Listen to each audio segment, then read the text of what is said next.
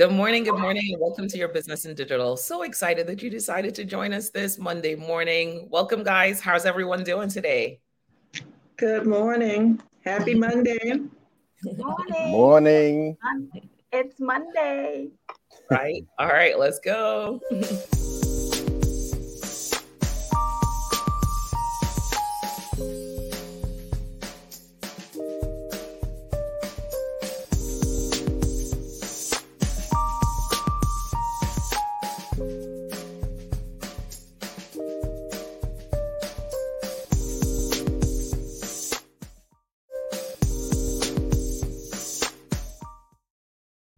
morning, good morning, and welcome to your Business in Digital. I'm Tamara Mon super excited to be here. And you know, your Business in Digital is that show where we really talk about how do you translate your business to digital. We bring together sales, finance, marketing, and operations to really have a solid con- conversation about your business in digital because we understand sometimes it's really hard to translate. Sometimes it's hard to see those business goals achieved through digital. So that's the whole purpose of this show. We're super excited to always be here with you. So thank you so much for joining us. So I'm going to do a quick recap of the last show. In the last show, we talked about lead nurturing, right?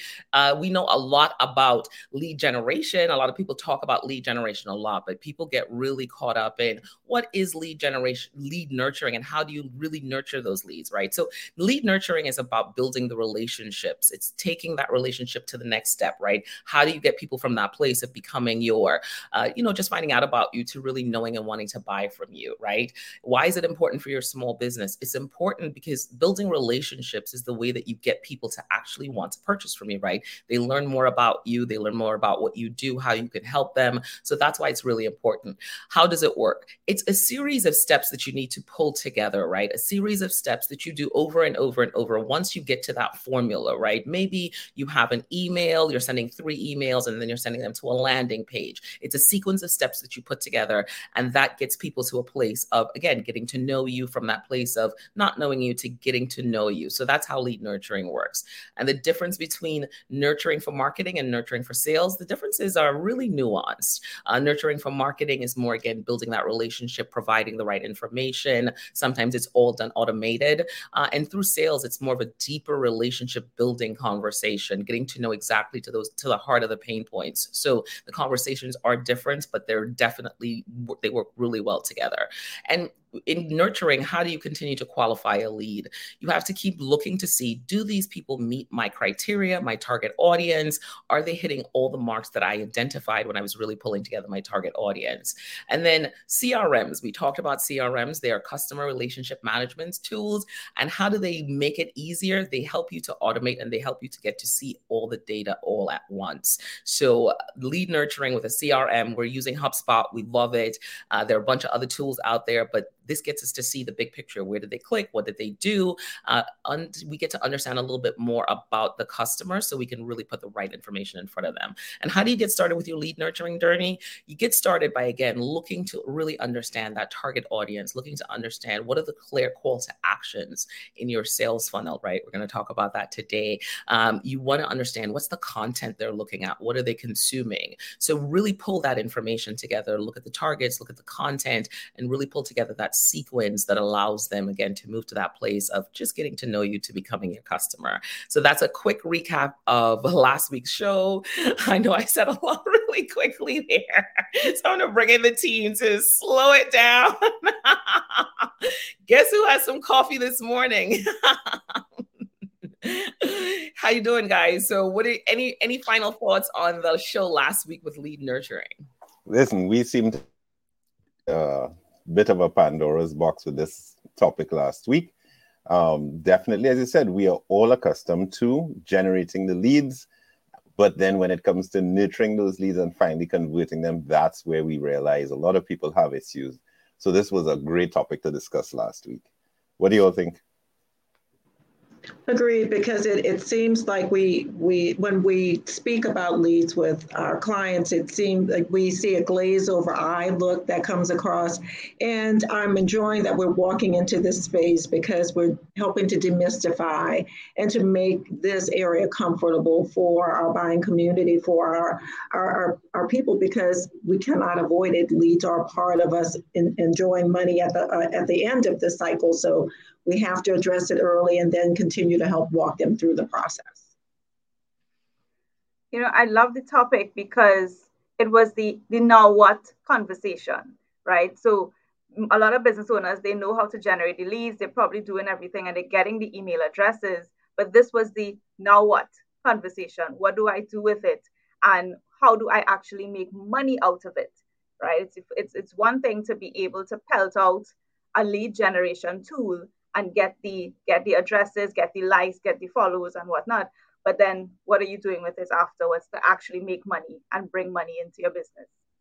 Absolutely. I love that. Uh, so, interesting conversation happened last week. Uh, I was in this training and we did this lead nurturing. We had this lead nurturing show on Wednesday. So, I was in this training. I do these uh, three hour trainings on a Thursday because I'm a part of this this uh, group. It's it's exciting. really focused on digital in the Caribbean. And so um, one of the trainers was actually talking about lead generation, and one of the small businesses in the group put her she put her hand up or her virtual hand up and talked about the fact that lead nurturing is really where she found the main issue and that it was a struggle for her and it was hard to really understand what the steps were and it was so crazy well it wasn't crazy because i think everything we're doing here is so strategic that we literally ha- we created the answer the day before for her. So i you know i put my hand up and i was like hey we just created a video on that. Because and so it, it tells us a few things. Number one it reinforces that the content we're creating is the right content um, and number two, uh, that uh, lead nurturing is really an issue that people may they, there's not enough information there, right? It's very high level and it's focused on lead nurturing, so lead generation. Uh, my apologies. So I think we really uh, uh, hit the nail on the head last week, and I wanted to let you guys know that. So we're all right. We're making some strides. Content validation. That's what we're talking about. That's what we're talking about. Right? This, is this is where we go beyond the likes. I'm just saying, you know what I'm saying? I'm feeling left out. I'm feeling left out. I know I'm in the oh, Caribbean, no, but I mean, no. I could, I could rock a hoodie too. Yeah. you a hoodie too. You deserve a hoodie too. So people are shouting us out this morning. Good morning, Alex. Grand rising to you. Thanks for joining us this morning. My niece popped in the chat. How are you? Thanks for joining us this morning as well. And of course, you know, we got to tell you where to connect with us. So we want you to connect with us. It's so important that you connect with us. Connect with us. Tell more people about this show where we talk to small and medium businesses about how to better leverage digital, your business in digital. Connect with us on YouTube. Uh, connect with us on LinkedIn at Your Business in Digital. Connect with us on Spotify. Uh, connect with us on Apple Music, on Google, and on Amazon. the list gets longer. Just connect with us everywhere that you can find, everywhere that you can find uh, other shows, other podcasts. I think we're there now. I have a few more places. We have a few more places to add ourselves, but we are showing up in all the right places. So definitely connect with us on these platforms and channels. Um, and again, share with your other small business friends. What we're doing here is really talking through the blueprint of what you should consider if you're looking to work with a marketing agency. Uh, these are all the things that the CFO needs to know, that the CMO needs to know, that the CEO needs to know. You do need to understand some of the key elements of digital in order to truly be able to move your business forward and really get to that place of achieving your business goals. So check us out in all these places. And of course, I want to do one last thing is ask you to take the quiz. Please, please take the quiz. Take the quiz, take the quiz scan this QR code. If you are on your phones, we will drop a link in the uh, comments. If you're on your phone, if you are on your computer, scan the QR code, take the quiz, test the effectiveness of your online presence, right? That's what we wanna we want you to do here. Understand where you stack up. Where are you right now? Do you have a strong online presence? Do you have a weak online presence? Do you have a medium online presence? Is your online presence driving your business goals? If it's not driving your business goals, then there's room for improvement and you should start by watching this show.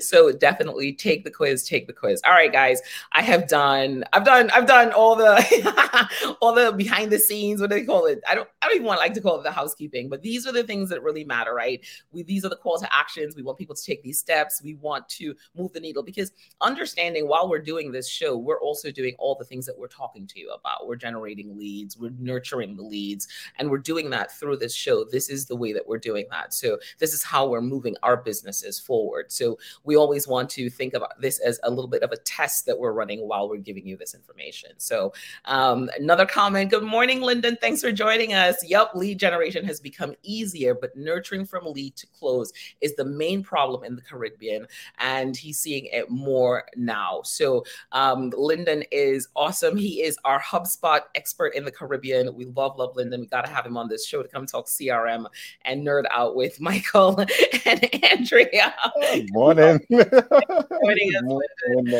right. all right, all right. So we're moving on because now it is time for our. I think we need some music. I'm like making up my own tunes.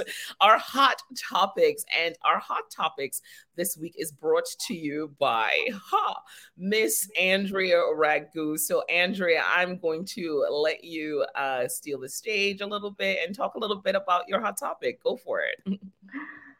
All right.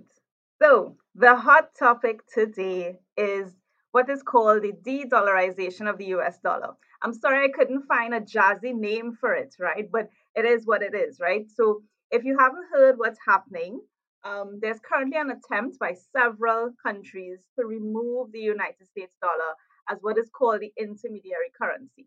So, for many decades since the end of World War, um, the US economy, or the US dollar, I should say, has been that um, dollar that all international transactions would be conducted against, right? It's a singular currency that everybody else defaults to, right? So we wouldn't have, um, so it creates a stable place for trade to occur. That's what that's what it is. What is happening now is that a lot of countries are trying to say, well, hey, I want to trade in my own currency. I'd like the ability to not have to stock up US, and I'd like to um, de-dollarize and move away from the US dollar and try to look at alternative currencies, whether it be their own or maybe another um, another currency. So what we've seen is that Brazil and China have officially reached an agreement. So they're going to start interacting with each, with each other in their own currency, and they're going to remove the US dollar from that from those trades. And these are two powerhouses within um, the worldwide economy. And other um, countries have decided to do the same. We see China already buying gas from the um, United Emirates in their currency. Um, and there's talk about um, in Latin America, there's talk about Argentina and other countries wanting to come together. So, what does all of this mean, right? So, what is basically happening is that all these countries are basically saying, well, hey, I don't really want to operate with the US dollar. I don't really want to have my um, economy tagged to the US dollar. But what does this mean for your small business? Because this is basically something that's happening in the world, right? It's basically a global situation. And you're probably sitting down and saying, well, I'm just a small business owner. This really doesn't have anything to do with me, right? I don't um, have any relationship with a central bank. I'm just here operating in my little space. What does this mean? So, in the immediate future, probably nothing, right? However, it is something that to pay attention to. It's making headway in all different countries. A lot of countries are talking about it. Um, so it's something that is trending in in the finance world that everybody's talking about. Um, if these moves are successful, the value of the US dollar could decline. So what you may see happening is that in the immediate future, you might see some inflation happening um, in maybe in the United States inflation means rising costs. So if you're based in the United States, you may see an immediate impact um, in terms of that inflation. If you're US dependent, like the Caribbean where I am from, you know, we could see some impacts there in terms of rising costs for yourself. There'll be going to fall out for us as well because here in the Caribbean, we're tied to the US. Our um, we have tourism. We have, especially in my country and Tobago, energy. We trade in energy. There are places next to us like Guyana. They're also trading in energy. They have they're having their boom right now, and everything is based on the U.S. dollar. So if something happens to this dollar in this big macro economy, you really have to prepare yourself for how does it filter back to you. So while it might be um, years away, right? It's, it's it, they're saying that it's not really ready to happen yet, but you have to be aware of it to figure out what is going to be your new relationship with the dollar. So, for example, in here in the Caribbean, if everything is tied to our US dollar to the US dollar, then that US dollar account that most business owners have as their secondary reserve because they're trying to buy supplies, etc., that may not be as desirable anymore, right? Most here, especially in the Caribbean, we're having a US dollar. US dollar is like prime, like almost the equivalent of prime real estate. Everybody's trying to get US and hold on to US. Um, uh, business owners are crying for US when they have to pay for their supplies. So if gradually more and more countries move away, especially China and the powerhouses that we buy from, if they start to pull away from using the dollar and start to open up trade to saying, well, hey, let's use, let's talk in your currency or let's talk in another currency, then that big U, that, that US dollar account that business owners are trying to, to save for may not, may not be as desirable, right? So overall, what is important to note is that though what I just described is not going to happen overnight. Um, because of globalization and how connected economies are, we really shouldn't turn a blind eye to it, right? Be aware of what is happening. You know, pay attention to the conversations. So we may be far removed from it right now as a small business owner, but it could hit home for you if your supplier that is based in China, that you're probably buying your raw materials from, decides to say, well, I'm no longer accepting the US dollar because my country has opened up for trade and has said that we could only use our, you know, our currency. Where would you be, right? So, especially for businesses that rely on um, foreign supplies coming in or have have foreign relations, you need to see how that impacts you if you know and it could even filter down even into things like subscriptions. Suppose you're subscribing to some sort of app that's based that's not based in the united states and next thing you know you're, you're, you're actually being charged not through the us dollar but you're being charged through their local currency. What might that do for you? So it's a it's a ways off. It's it's a it's um some time before all of this could come to fruition but the talk is there. The talk is there. All the different economies are talking about it you know, it's no, and, and from what I could see, it's like no longer whispers in the corridor. It's like we're having sit downs and people are, you know, and of course, we're not going to get into the politics of it, you know, but it's something that you need as a small business owner. Just pay attention to it. Something that's happening. This is a prime example of being aware of what is happening in your macro world and how it fits into how it could eventually filter into your micro business world. That's it. Man, that's a really great hot topic. That is that one is so important, and I love that you talk about the fact that we should be paying attention to the economics because our businesses are tied to the economics. Our businesses are tied to the U.S. economics, but then those the the international, what's happening internationally, also matters. Um, so I think that's a great focus. If you're a small business, you should be looking and listening to these conversations. And you know what? Just to let you know, we're having these conversations here in your business in digital. Yep. yeah and let me tell you, Andrea made my head hurt when when when I saw the topic. I was like, oh, as if we didn't have enough to think about as businesses, right? So there's interest rate, there's the banking system, exactly. and now we're throwing this this into the mix, right? And even though you're saying, you know, it, it might be a ways off, we have no way of saying like when it might happen or if it's really going to happen just to reinforce that point, think of some of your digital infrastructure, the payment systems that you're using, how you're connected to your bank. All of these things get affected and have to change over time, right? So, and you made the, the very good point that we source a lot of stuff from China, right? So, you know, what happens there when that shifts your whole cost of doing business, right? And how is that? And then we know what happens, right? It's passed through to the com- to the consumer. Right. So Definitely. keep an eye on it but it definitely made me like, oh, another thing again in the financial mm. world. Like, what more can what more can we get again? That What's next, right? What's next? Correct, correct. But yes, really put in a hot topic this morning. Thank you much, Andrea. Michelle. Michelle looked like she was right to say something. Yeah, I am. I, I, I have strong opinions about this one. I, and not just because I'm in the US. I think you're right. It is, we need to, as just individuals, pay great attention to what's happening globally because it, if COVID didn't tell you you needed to, I, exactly. I, I, just don't know what else can. I think it is imperative that we understand its trickle effect to everything that we do and how our, our businesses can, especially from, from our area, when there's an economic, you know, cold, we have pneumonia, right? Because it affects us as small business owners so much greater than you know the big houses that we we, we tend to, to look at and they're looking at it and so should we.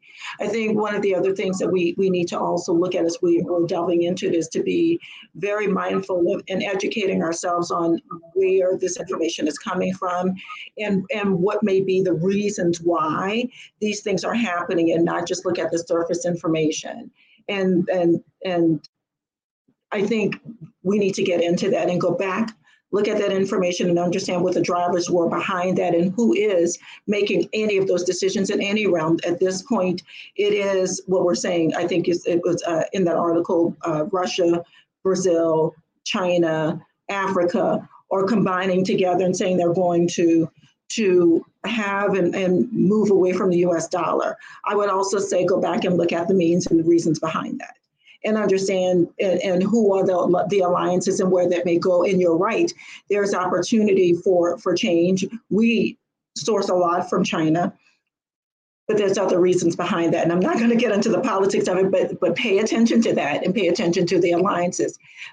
Be mindful, and I think it's a wake up call for all of us, like you said, to step, take a step back and understand what our exposure is and how do we handle that and protect our environment in the long run. But I Definitely Absolutely. have a conversation with you about Absolutely. And that's thing, we, we don't, I mean, there's political stuff behind it, right? We all know that, right? That's the elephant in the room, right? But what this means is, remember, we have no control over those decisions, really.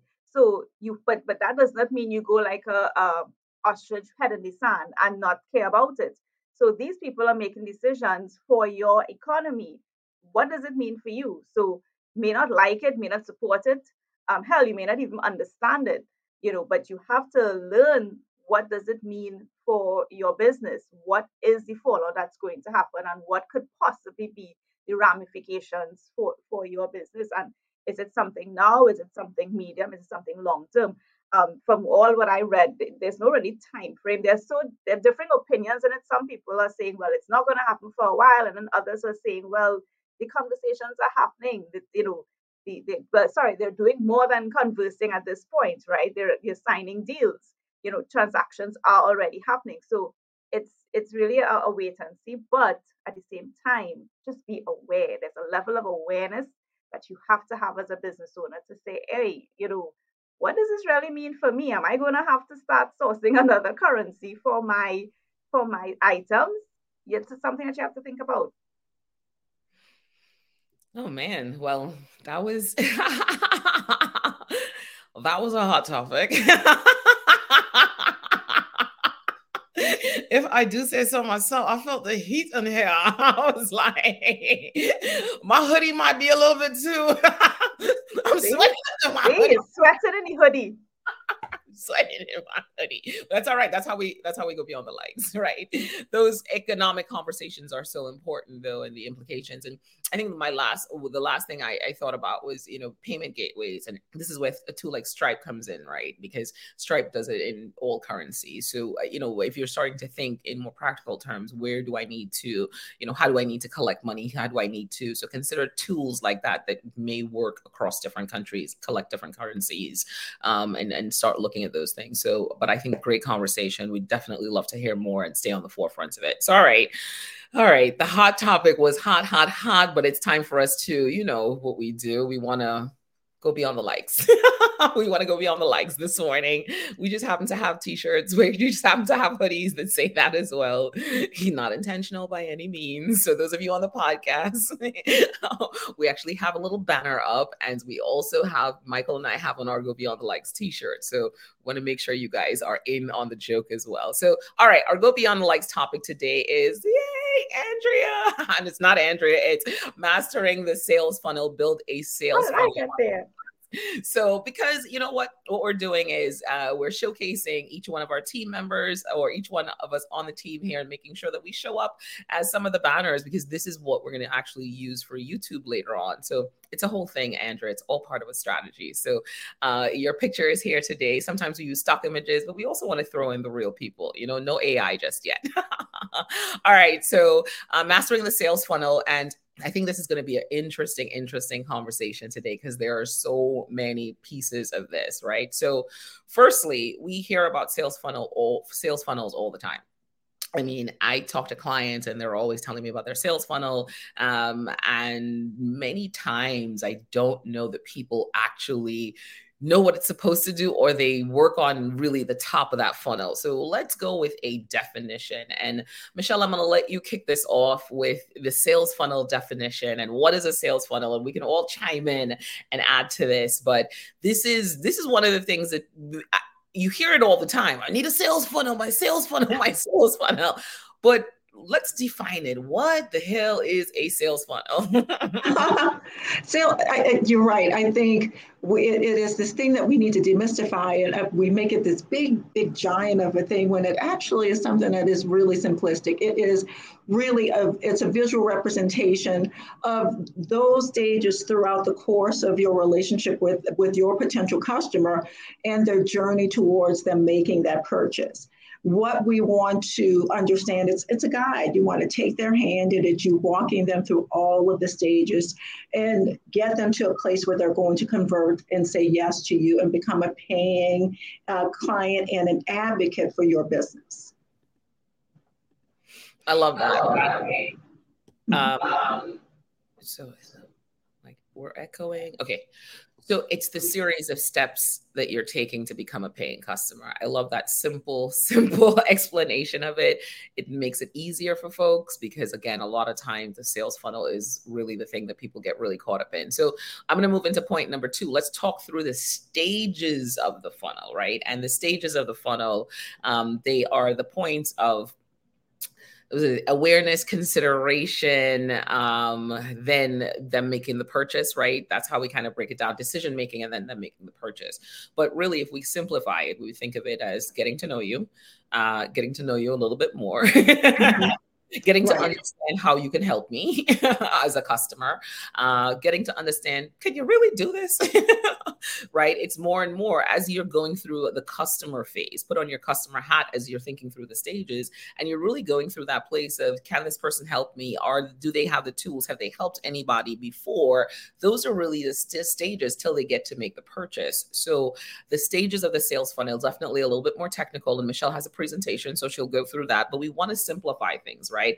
It's that place of getting to know you more and more through your content because that's what they're going to see it's your content. So um, those are some of the stages of the sales funnel. So dana perfect explanation of the sales funnel. Thank you. Thank you. Thanks for joining us this morning dana. All right.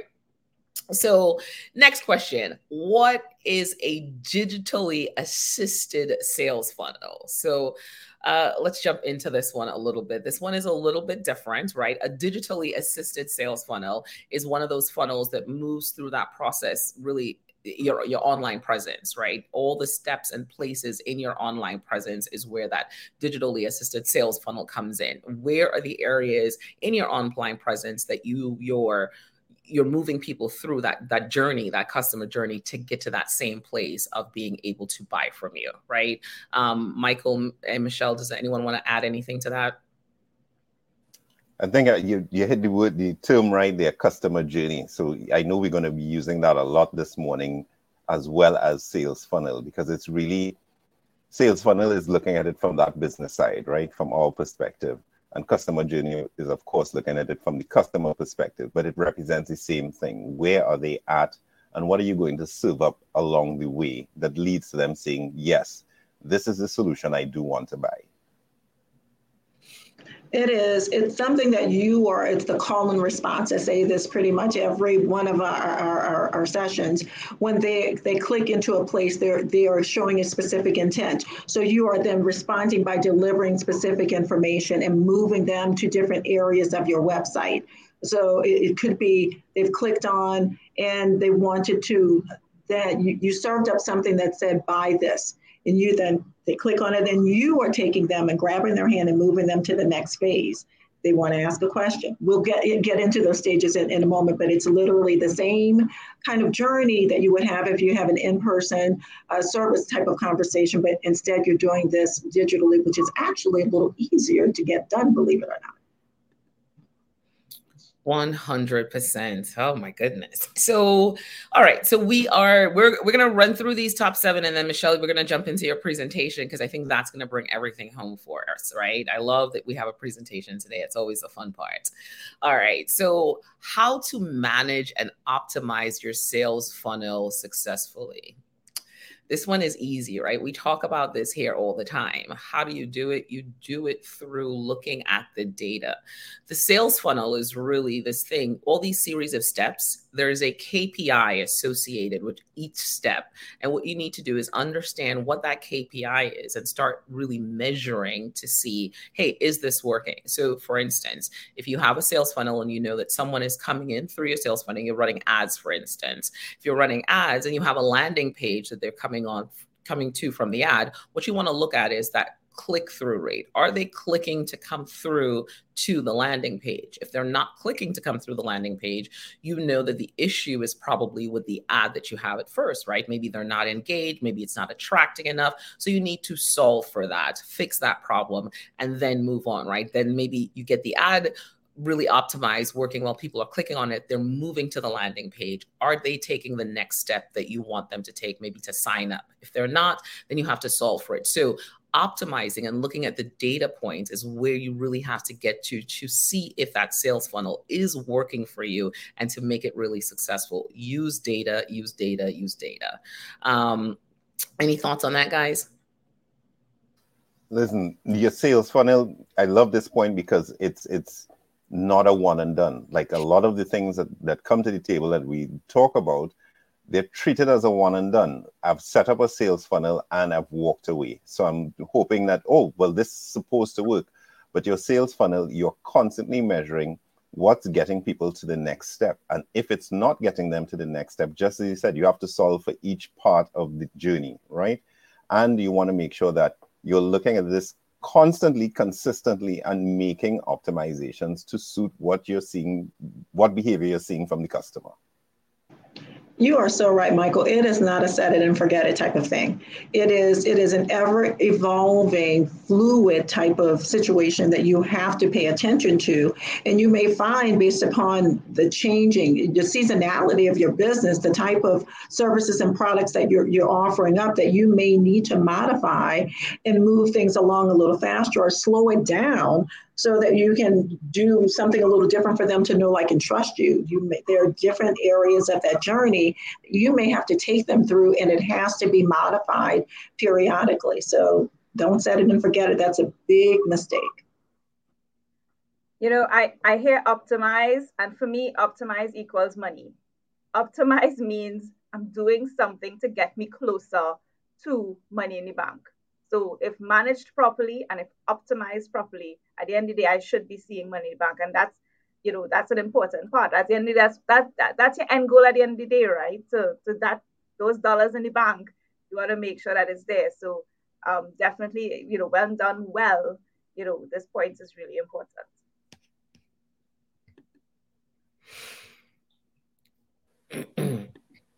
So this one is this is a funny question.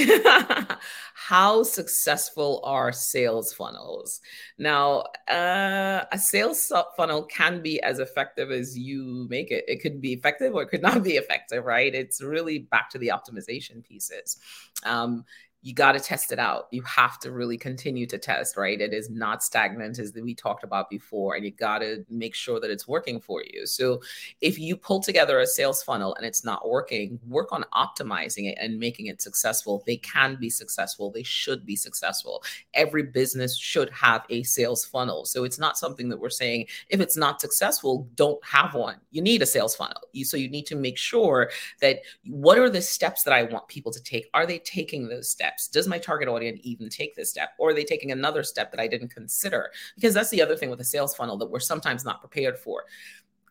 I like to call our customers wildcards for a reason because sometimes they teach us something about what they actually want in that sales funnel. And sometimes as businesses, we're kind of like, these were the steps I wanted them to take.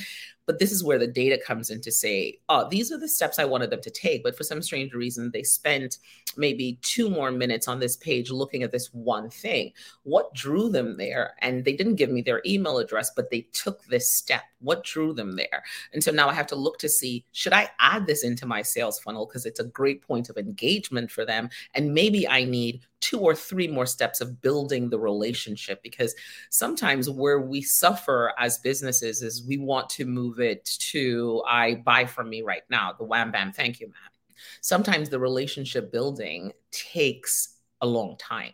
Sometimes it is the seven to 10 to 20 touch points because where are you just spending your money just like that upon meeting someone? And then the price point's also important as well. If it's not a $20 or a $5 spend, it sometimes it takes a little bit more time. So we have to be realistic for our sales funnels to be successful. And to make our sales funnels successful, we must optimize, right? So um, anyone want to add anything to that? I know I said a lot there, a little bit of a soapbox. But... Yeah, I just wanted to add just one thing to that, that they are as successful as the data that has gone into helping design them. And going back to what you said, as much as you manage them and consistently optimize them. That's how that will determine how successful it is. Yeah, 100%. I think it's also from a sales perspective, understanding that you're meeting the need and, and nurturing the relationship where they are entering and where meeting them at their point of entry and answering the question, not where we want them to be, but where they're coming in.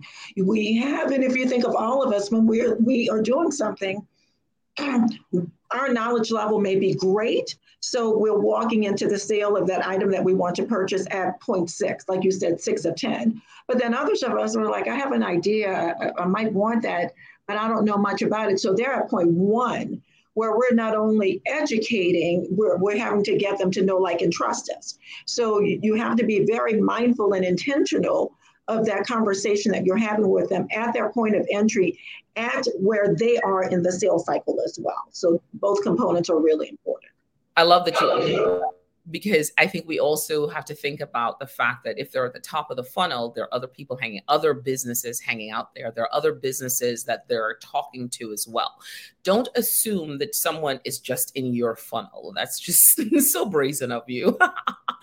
As consumers, we check out three or four things at one point in time. So, what are the points of entry is important? Is it at the top of the funnel? Is it point number one? Is it point number six? And then what are the points that they exit? Because that could be an important catch for you as well. If they're exiting, more people are exiting at a certain point of your sales funnel. So, Michelle, I'm sure you'll talk a little bit about that exiting at some point in time, but consider it when people walk into the sales funnel, I like to visualize a mall. Um, so, people are walking into the mall, a marketplace, you know, uh, they walk into the marketplace, there are a lot of vendors there, and everyone is like, I actually like to go right back to my Trini roots and think about the, the, the market in Trinidad where they're like, everyone's like, hey, me, me, me, you know what I mean? $1 a pound, this, that, the other. They're trying to get your attention. And so that's your customer in a space where all these people are like, try this perfume, do this, do this. And then they get to a place where they're like, okay, cool. These three people are interesting to me. Let me start talking to them. Oh, these two people are, I feel really good about them. Let me start this, these two businesses, let me start entering their funnel. I walk into their store, I see, oh, okay, the vibe here is good. So there's always a competitor at some point in time. And probably at the middle of your funnel is where they start making the choice, right? And possibly lower down the funnel. So don't assume your funnel is the only funnel yeah. And think about your own buying behavior. I go back to this all the time when I'm speaking with my clients in that it, it, you know when we're all on the Google machine on the Google machine as we like to say and we're we're we're searching for you, you know pick a you know I'm sorry, gray hoodies that with you know go beyond the likes on it so we're, we're googling that and there's a bunch of the system then we call we, we put in a call they respond by giving us a number of choices how many times have we clicked on one looked at it and then hit back and went back to the next option? Look and that's exactly what tamara's saying and that there are other people vying for one person's attention. And what are you doing to capture that person's attention early and answering their calls so they remain on your site for a longer period of time so they're less inclined to hit back to go to someone else because you're answering everything that they need at every stage of that relationship as you're moving down you know farther down that funnel. So yeah so get you a gray hoodie with go beyond the likes on it too by the way. You know i i loved i loved the analogy and it really was very you know business oriented but i just had to stick in there. I'm listening to sales funnels and I feel like it's just dating. I feel like, you know, you're courting your customer and there's always people until you put a ring on it, until until you take those steps, there's always somebody outside looking in. I just had to say, I just feel like this is dating, and I just feel like, you know, business owners just need to court their customers better. Oh, Andrea, oh, that, let me tell you, that is actually something that I say that I we get to the point where now it's time to marry me. We have gone through all of this already. We have done the courtship thing. Now it's time for you to marry me. Marry me. Spend that money. Commit to me. Commit to me. why do we why are we calling it the sales funnel and not the dating funnel? the dating funnel. Exactly the customer dating funnel. so we have now dubbed it the customer dating funnel. And yes, I think so. I think so. I think if you yeah, it that way, a lot of people will get it. Mm-hmm. Right. The customer, well, some people may get it, some people may not get it, depending on how they date, right? Swipe left. Swipe, what is swipe left, swipe right? so they if they're you know anyway that's a whole other show but to the dating funnel all right so um so can building a sales funnel instead of a website uh, for a business can that be a better choice? And let's kind of do some quick breakdowns here right? To uh, if you have a website e- even with having your website you should consider a place for a sales funnel right? The, the, there's a little bit of technical talk here in this question. Um, there's a tool called you can build a sales funnel which is a landing page that's a little bit more direct to where you want people to go. It's very specific doesn't have any navigation on it. So it's set up in a way where exactly what you say it answers the questions and it moves people through that process now, assuming that your website has more information, maybe it has your home page, your services page, areas for distraction to move people off of the funnel. That's what this is really about, right? So um, you can still have a website that has a clear sales funnel because you can create landing pages. You can do things to really set that funnel up in a way through your website, making sure that you're landing people on a specific page and that you, there's not too much information for them to move around. So you can have both. Um, the sales funnel tool, again, is a little bit more direct, but it's also important that you have a website. If you have a website, you want to be in a space where you've thought through the sales funnel for that website and making sure the journey is really a place that they cannot move away from uh, is important. But keeping in mind that sometimes people want more information and they may want other things. So while I understand the value of having that direct flow, sometimes people may ask other questions and they may want to browse a little bit more. So I think they're both really viable options. It's really thinking through the steps and looking to see the areas that you need to optimize anyone anyone want to add anything on the technical side of that? They're like no we're good. No actually I, I wanted to go back to you asking me this question two years ago. Like if i didn't have a website what would i do digitally? And i said landing pages. Like that was my instant answer. And you're like oh interesting. And it allows you to as you said hone in on a specific line of attack let's say to draw those customers in if you're using your website as a sales funnel primarily, then it requires, as you said, it needs some more supporting information. So you have to be very deliberate about what goes on that page. And then you're catering for the different types of users. So those that scan, those that read in detail. So you'd have to have everything on that one page where it becomes as a story that, as you said, we're dating. So I'm going further and further down. And then I have a specific call to action that leads me to the next step. So you have to be very clear about what are the steps that you're moving that customer through as far as that sales funnel. But I was a big fan of this as part of you know honing in a website, not getting lost in the oh my website needs this and it needs to have this page and that page, and it's just a succinct line of attack that says, hey, I'm just going for the kill. Here's everything you need to know about me, my product, reviews, etc., samples, whatever. Buy now, and that's yeah. it. It, no, it's, it's really important to stay on that line too. If especially if you are one doing a couple of things, one promoting something specific, and you want them to to remain in that line. So if it is, uh, uh, I'll go back to Trudy and one, one of uh, one of the people that we've had in the in this room in the space with us before. There's a, a specific thing that they're pushing, a, a specific box you know, the birthday box or whatever that is, then why would you then allow a client to then move on to something else new and shiny that you have available? That is the intent. Give them the information and keep the tunnel vision in that space and focus on everything that, that they may need to know for that specific thing. The path of least resistance. A direct line is the, the easiest place from point A to point B is the direct line, and that's where you want to keep them the, the more steps you take a client on, that's the less likely that they are not going to purchase. So you have to keep them engaged, answer their questions directly, and get them to the point of yes.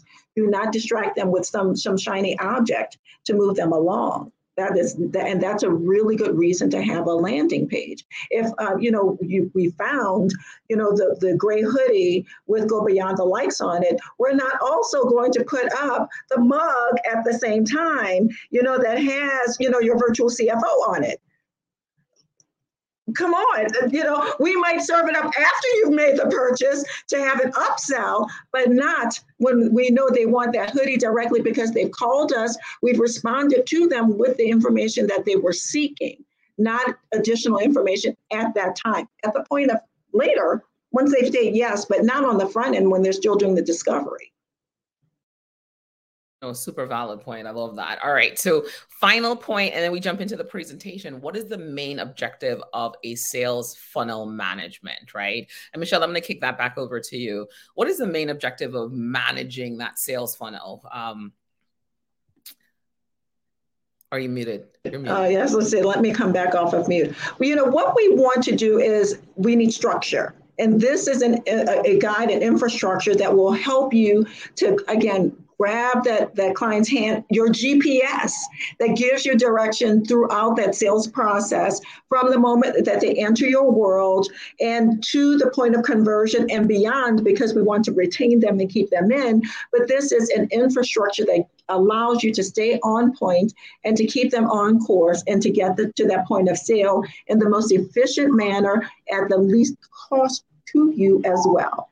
So you want you to uh, your your your clients to not only have that infrastructure, but to go back to something Michael said, we want to also have that ability to understand and track what the movements are, so that we may be able to uh, understand how we uh, through the analysis how we can fine tune what we are doing to make sure that we are, are, are, retaining that client and then serving up to them what they want so they can be a loyal customer that's an advocate for you in the long run.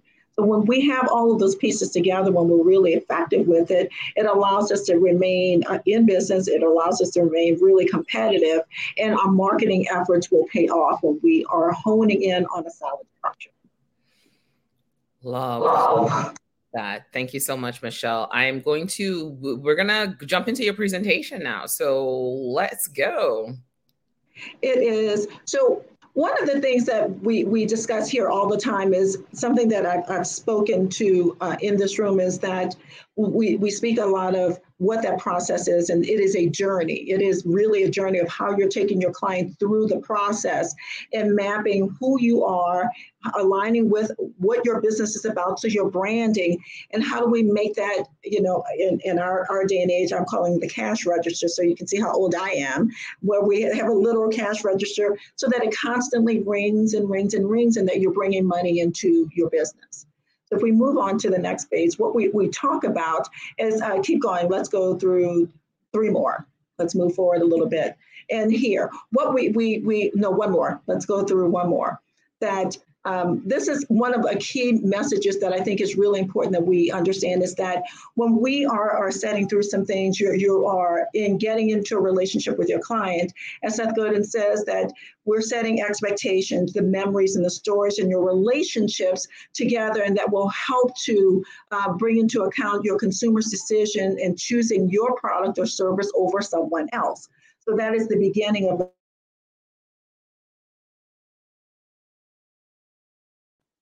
Oops.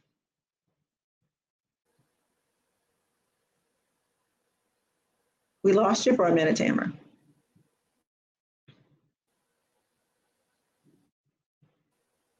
Can you move to the next slide?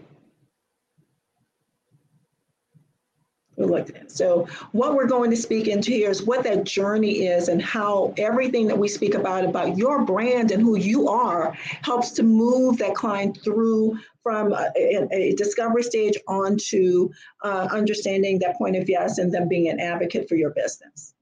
So if we move on, what we're talking about is in this sales journey, we are taking them through the route for your brand, and that sales conversion is going to bring them to the final destination, which is your yes. If you can move on to the next. So one of the things that I find that's really important is that, that if we are not planning, and we just spoke about this earlier, what is really important for us is to plan and be intentional for that for your client and when they come through. But if that is not planned, what we're doing is setting the customer for a course of chaos where they're going to eat uh, end up with a lot of dead ends they're going to be quite confused and not understand not only what your brand is about and what you're offering but what in the world how in the world are you meeting the need that they have when they clicked onto your website or began to engage with you so what ends up happening is you'll you'll learn through the analysis, your the engagement is going to be really low. Your conversions are going to be, you know, on the floor because they're not understanding what they need to buy from you. And you end up with a lot of lost revenue opportunity because there is no true game plan for your business. You're just on a feeling strategy. And we know what we talked about a couple of times ago about that feeling strategy. So if you can go to the next one. So this is a, a set of uh, a road. And there's some ups and downs with the road that we're going through, but there are essentially five, maybe six steps that I believe we go through in that journey to sales and for yes. And we start with five specific things. We start with awareness, getting them to understand the business researching phase, um, them shopping, as, as Tamara said earlier, them buying your product, and then becoming an advocate for your business and rebuying as uh, we go through the selling and the sales continuum.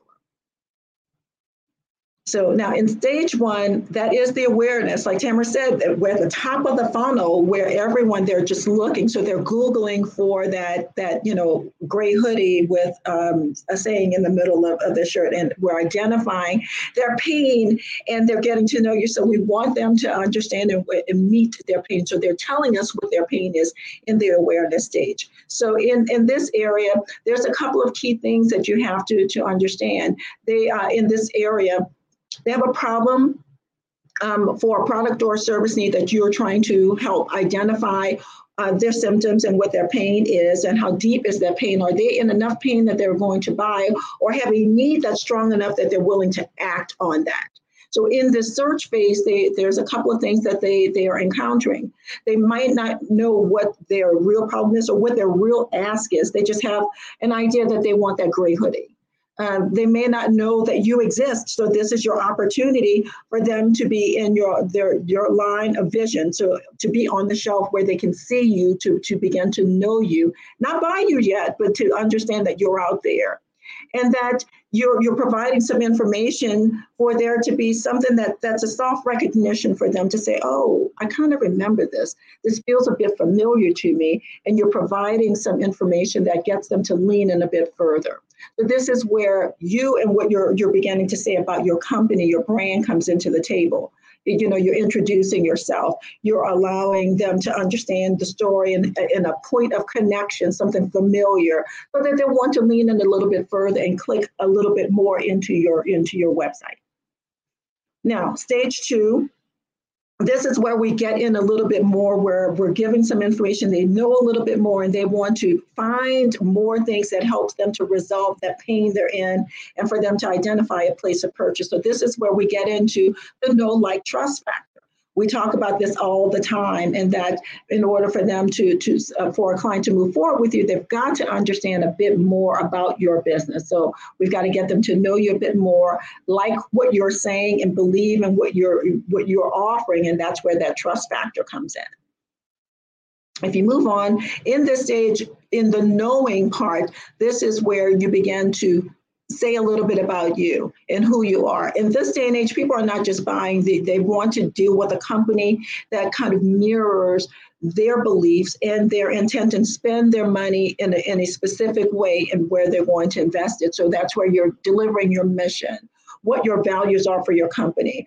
and be consistently visible in those spaces, pushing that information over to your buying community.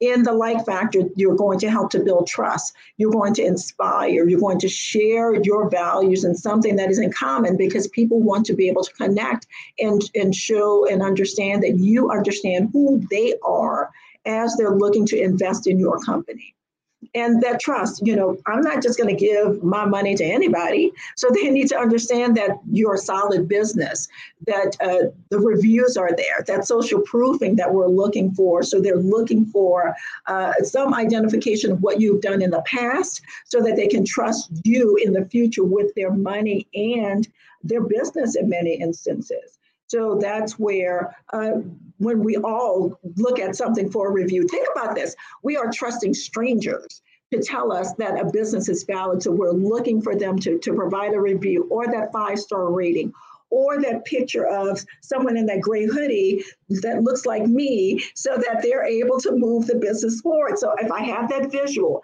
I see someone else has purchased it, they have co-signed and said, oh yes, that, that is correct, that did fit true to size, then that helps them to move forward and that's going to dictate what, what I call the perceived value of the price that you're putting forward. They begin to believe in you and then you, you have that statement of intent. So this, this phase is really important for your business that you dedicate time and that you're quite intentional in putting this information forward because that also helps to take out the debate on whether or not you are worthy of the price that you are putting out there. So this is this is key. This is a key component. Now, the shopping phase. This is a place that we have to become really comfortable in understanding that it's hard. the, the, the, shopping phase is not an easy place to get through. If you don't mind moving to the next slide, Tamara. One of the things that we, we have here is that a statistic. We, and I'm not just going to say people, we, because we, are shopping as well, will shop seven to 10 places before we uh, do seven to 10 things before we will actually lean in and move towards buying a, a product. And I said move towards because that's simply putting it in the shopping cart. That doesn't mean that we're, we're clicking buy right away. We're just minimally putting it in the shopping cart. So this phase where we're in the shopping per, uh, place, we need to really lean in a bit and say, um, build that bond because they're looking for something familiar put that purpose forward, as I said before. So, whom do you serve and what are you putting out there? And what's that value for your price and proposition? You've got to put forward what we call, and my business name is Lagniappe, What's your something extra that's setting you apart from the crowd so that they can stay on your site and not move forward and actually not just put the, the, the, the thing in the cart, but also to pay and, and buy that, that gray hoodie with Beyond the Likes on it. All right, go ahead and move forward to the next one. And so here again, um, identifying that memory recall. What's your story? What's the mission? Are we aligned? Uh, it helps to in the value prop reduce your buying deliberation because you've served up to them everything that they need to make the decision. So it, it you have accuracy in your messaging and that price again, big thing for us to to get what you you you deserve for what you are seeing that your product is valued as if you are giving the information and serving it up the way that your clients receive that information, that's going to reduce the buying deliberation and it will prevent them from going to someone else's site and shopping. They're going to move forward with you. And then to get through the, the last two, these are the big ones. They're, they're saying yes, they are signing that contract, they're marrying you, they're entering into a solid relationship with you, and they're moving forward by investing their money into your business. If you go on to the next slide, there are a couple of things that we, that helps you to get to this place earlier and more often is when you're you're giving your lagniappe, you're something extra, show your competitive differences, highlighting that extra piece that you're giving that the, the competition isn't, or the extra piece that will make them say yes to you. You're going to eliminate the detours because what, one of the things that we spoke about earlier is that the, and, talking about the differences in maybe the landing page versus a website, when we are all driving somewhere, we encounter a, a, component where we might have to veer off going through our straight road and have to veer off and go and take a detour somewhere else.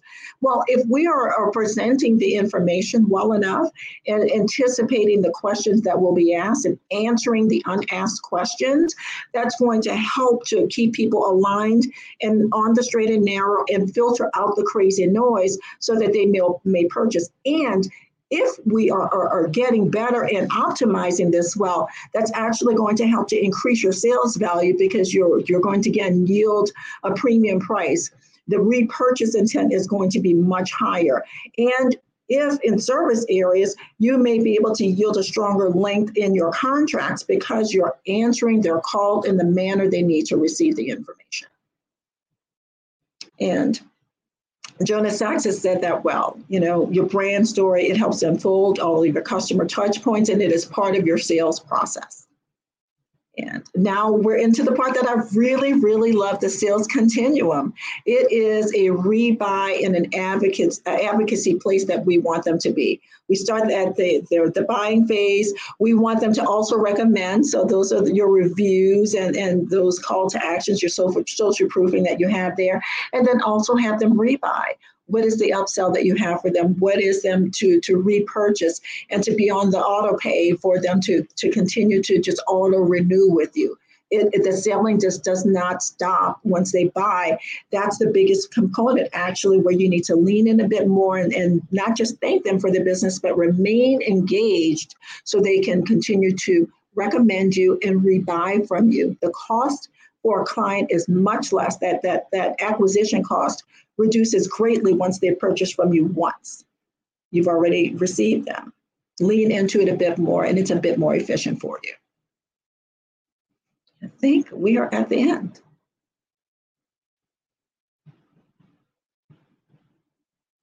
Oh my gosh, I love this presentation, Michelle.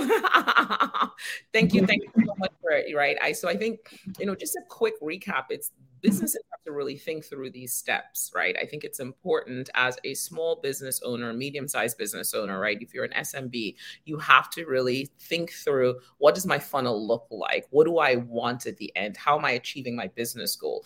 Even if you're working, especially if you're working with an agency, you still need to understand these things. You don't need to build your funnel, but you need to understand okay, where are we starting? How are they getting to know me? Uh, what are the things that I say now that, that when people get to know me for the first time, what are those things that I'm saying? How could I say that online? Right? What is that place in the middle that they get to build that relationship with me? Because you already do this offline. So you're taking those steps and putting them into a sales funnel. So there's some things that you need to understand as the business owner, as the CFO, the CMO. There are things you really need to understand before someone can build you a sales funnel, right? Because they can't build you a sales funnel without the information that you have, your that information that's locked away in your brain, your blueprint needs to be connected with the funnel that anyone builds you, right? So I think that's the important piece of this pie that you must really consider.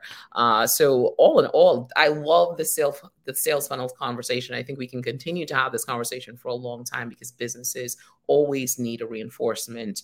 And I think it's something that can be intimidating. So our goal is to really help simplify that. So I'm going to pass it around the room to see if anyone wants to add anything uh, to Michelle's exceptional presentation. And then if not, you know, we're going to get out of here, guys. What, what, what are you guys saying? Michael, Andrea? It was a great presentation. Yes, Michelle, great, great presentation.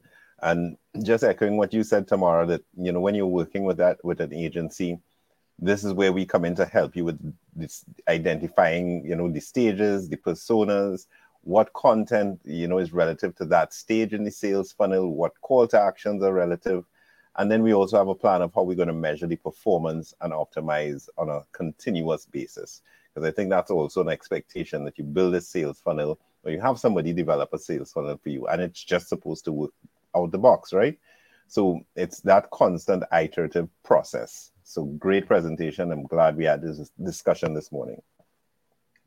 Absolutely. I love I love the the presentation. I love and my favorite point is the sales continuum because at the end of the day, that is what you're working towards. You're working towards that sustainable um, money in the bank coming in. You know, you want them to buy, you want them to tell others so that they buy, and then you want they themselves to buy again that's sustainable revenue coming in. So that's the favorite point for me. Yeah. Hashtag CFO approved. we Definitely. love when CFO approved though. We love that.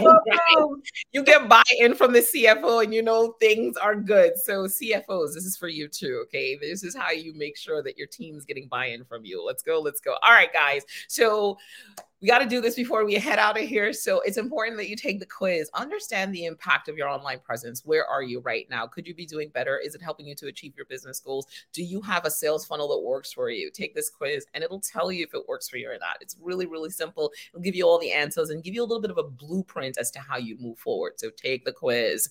Uh, a, you know, put your phone uh, take a picture of the QR code, hit the link. Uh, we will also make sure to drop a link on YouTube and on LinkedIn for this so that you can absolutely take the quiz. Uh, so take the quiz, take the quiz. I think it's going to be really helpful for you and give you a lot of perspective as to where your business is in achieving the business goals. Next thing is to definitely connect with us, right? We are here to share this information with small and medium businesses because uh, these are the things they should be thinking about as they look to work with agencies, as they look to work with um, marketing experts, digital marketing marketing experts. They want you want to ask these questions. You want to be thinking about these things. You want to understand the things you want to know. You want to understand how to effectively really translate your business to digital and make sure that you're achieving your business goals. So connect with us, share with your other, you know, business owners always hang out with other business owners, share this information with them. Follow us on YouTube at Your Business in Digital. Follow us on LinkedIn at Your Business in Digital. We're on Spotify, uh, we're on Apple, we're on Amazon. Do you see me? I'm like, we're on Google. We're everywhere. we're everywhere that we're supposed to be. So definitely, definitely check us out. Uh, this was a great conversation. We actually have a guest coming to the stage um, next week, not next week, on Wednesday. What am I saying? On Wednesday, not next week. I'm getting ahead of myself. So um, Amy is going to be with us, and it's going to be an awesome conversation all about her pulling together her um, lead nurturing, sales funnel, all the things. Um, so we love when we have a small business coming to talk about that um, and how it works for right? So super excited about that conversation on Wednesday. So thank you, thank you so much for joining us. This was awesome, guys. Have an amazing, amazing Monday, and we will see you guys on Wednesday. Take it easy. Have a great one. Take care. Bye.